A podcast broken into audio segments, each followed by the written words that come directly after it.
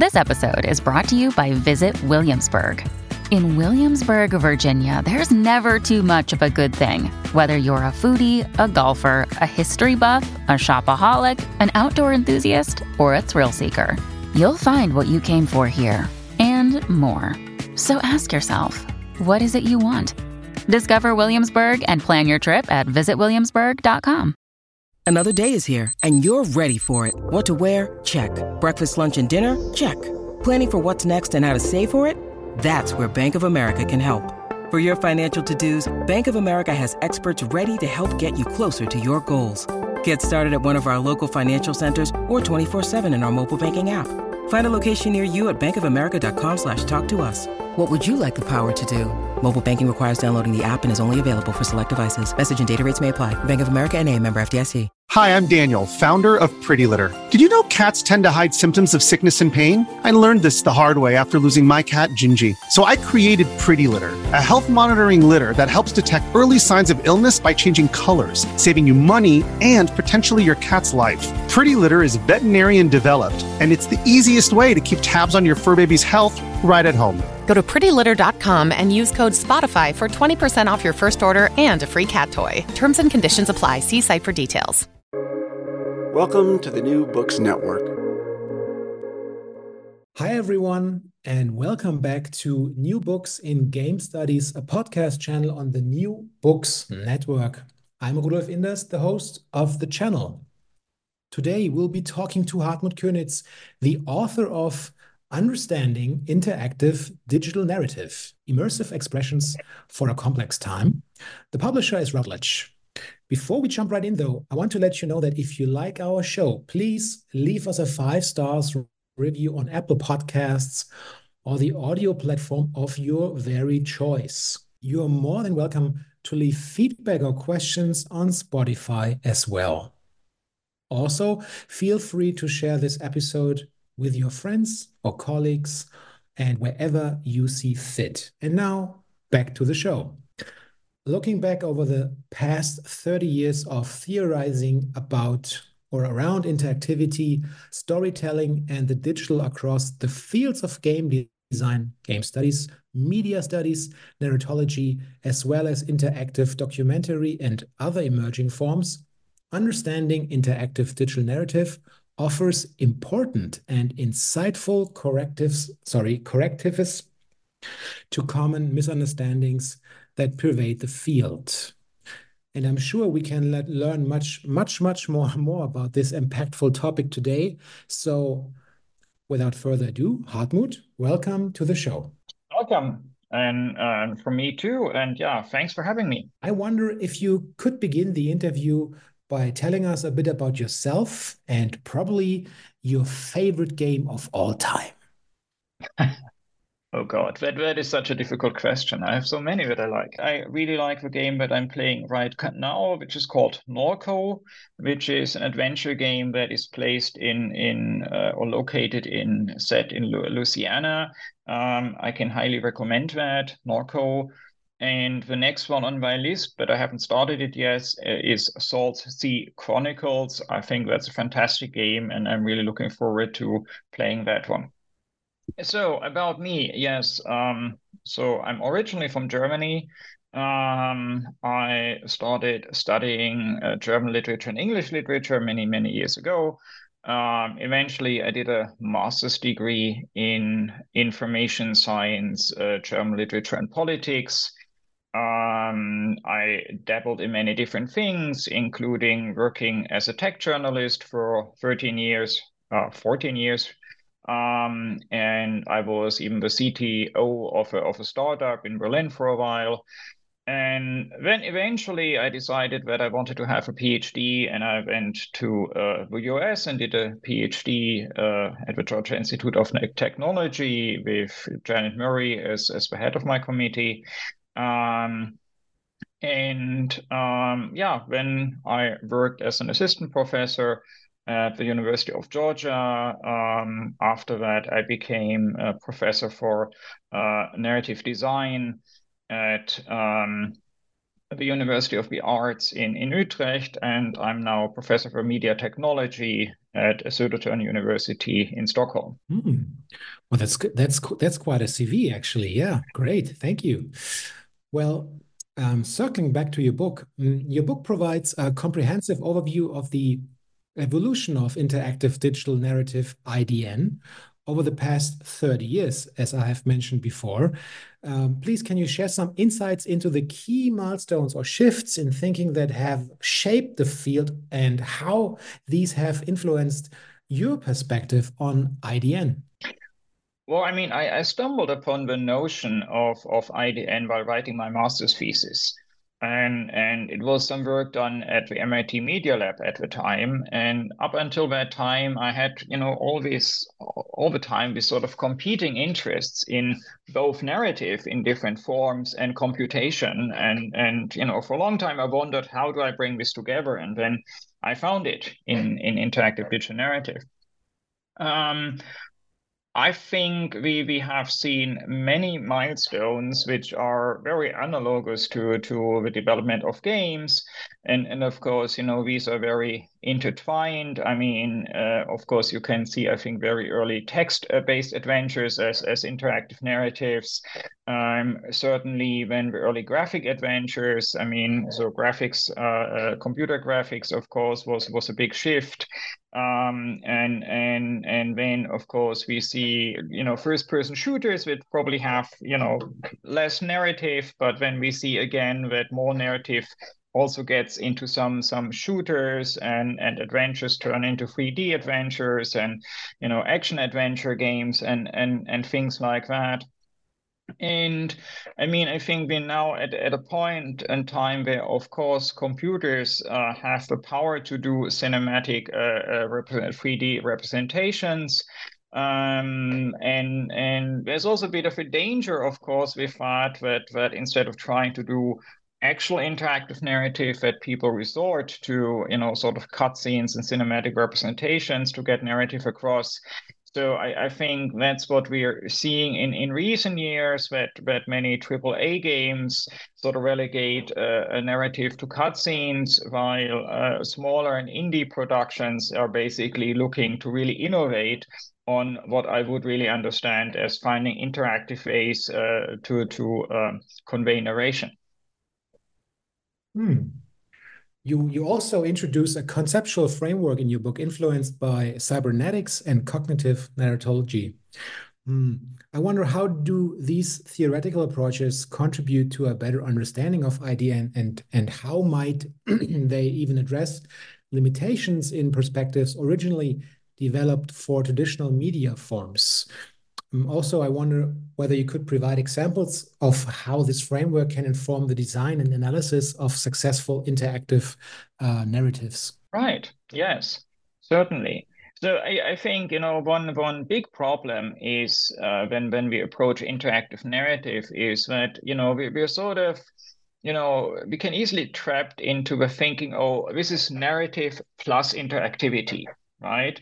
And and this is sort of an approach where we think it's it's or interactivity is an addition to narrative you know? It's it's something extra to the traditional way of of conveying a narrative. And and and if we go that route, I, I think uh, we, we we do not do proper interactive narrative. Uh, uh, we we instead we interactivize um, existing forms and that's you know creates all these games. I mean for example the last of us that when people talk about the wonderful narrative in the last of us i mean what i see is is a shooter game where if i survive a level as a reward i get some cinematic narrative as a reward right? It's it's it's really a mixture of uh, in a sense a game and a digital movie. And and this comes out of the thinking of oh uh, a narrative is this traditional you know static fixed form while uh, games are this dynamic form right? This dichotomy.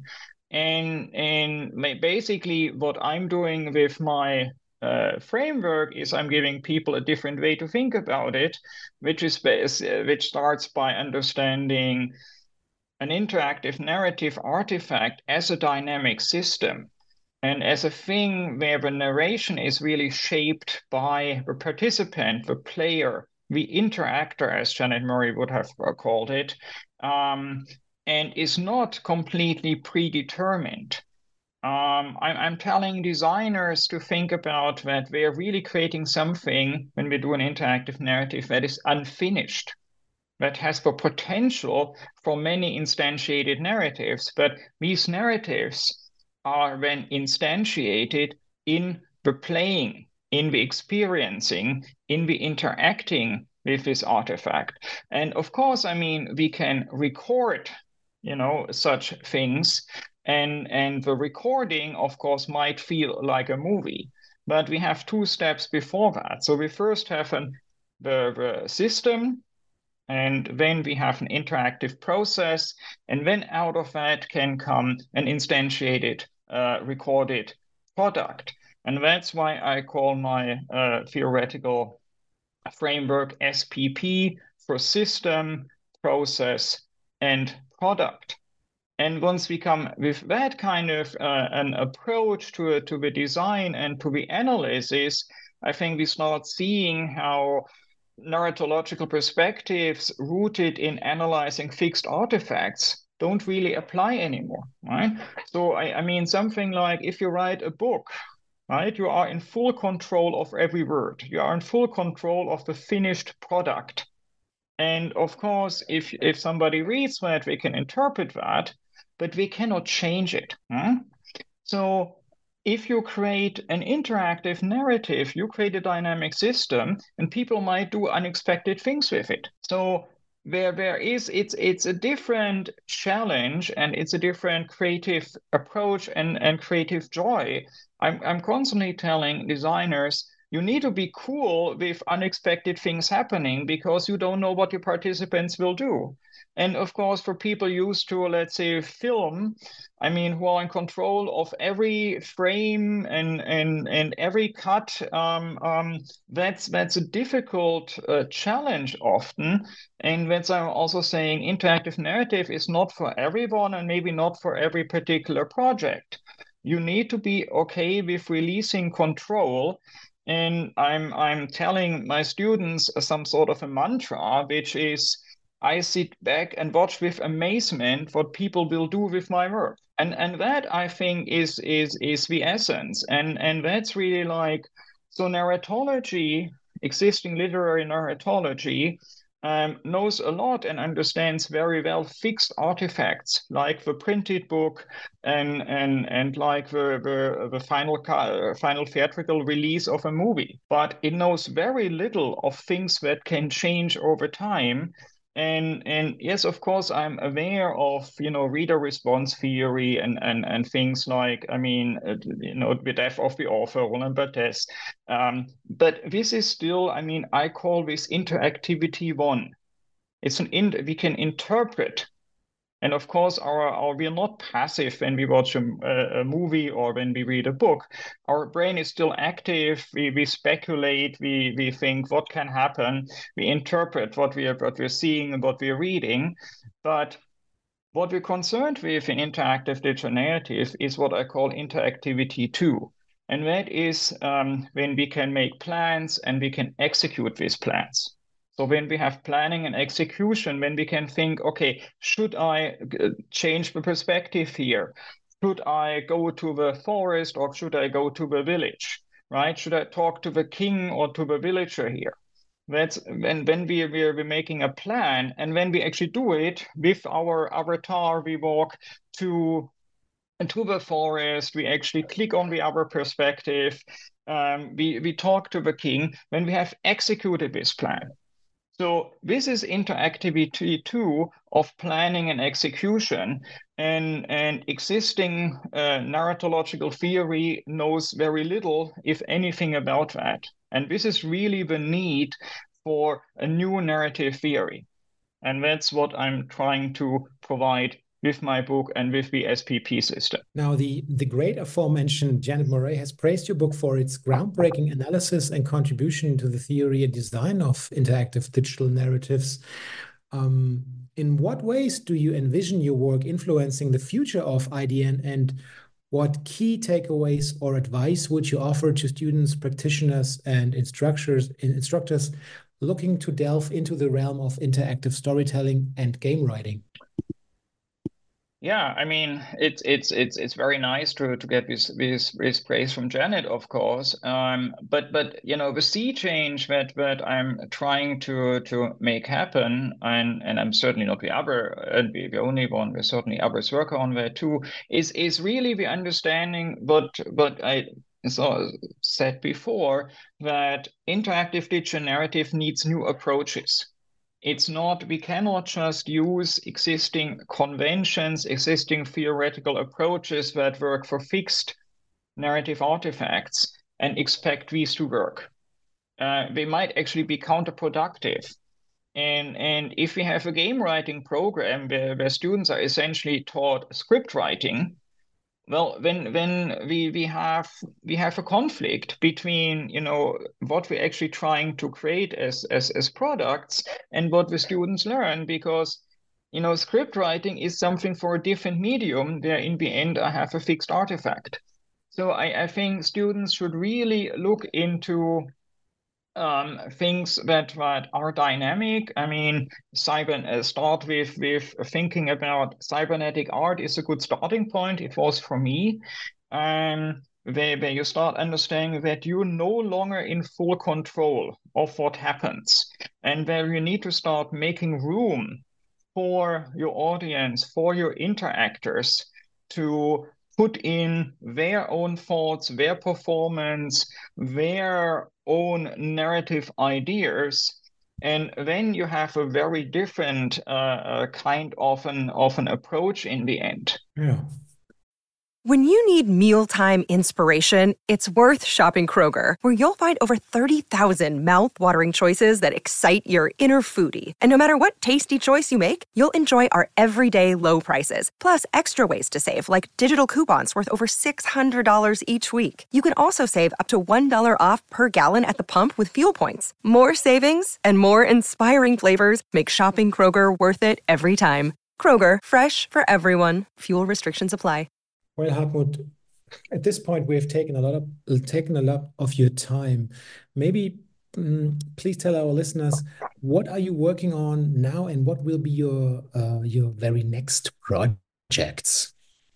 I'm I'm working on a number of things. Um, so with with um, I'm I'm I, am lucky that I'm I'm running um, a cost action that's a, a European uh, grant for network and capacity building. And and where we have about 230 people from about 40 countries. And we're trying to provide during this action a foundation for for you know more uptake of interactive narrative production, um, um, a better understanding of, of interactive digital narrative, and things like you know full study programs focused entirely on interactive digital narrative. Um, so here, one of the projects that we're working to finish hopefully this year is we will, we will provide an encyclopedia because I mean there's a lot of terminological confusion. So we try to provide one guide uh, uh, for everybody to look at, and and we have a contract with Routledge for that, and it will have many many authors. So that's one concrete project. Another project that we have basically already finished, but but not fully published yet, is we created templates for bachelor's and master's programs, both in the US and the European system, in interactive digital narrative uh, studies and design.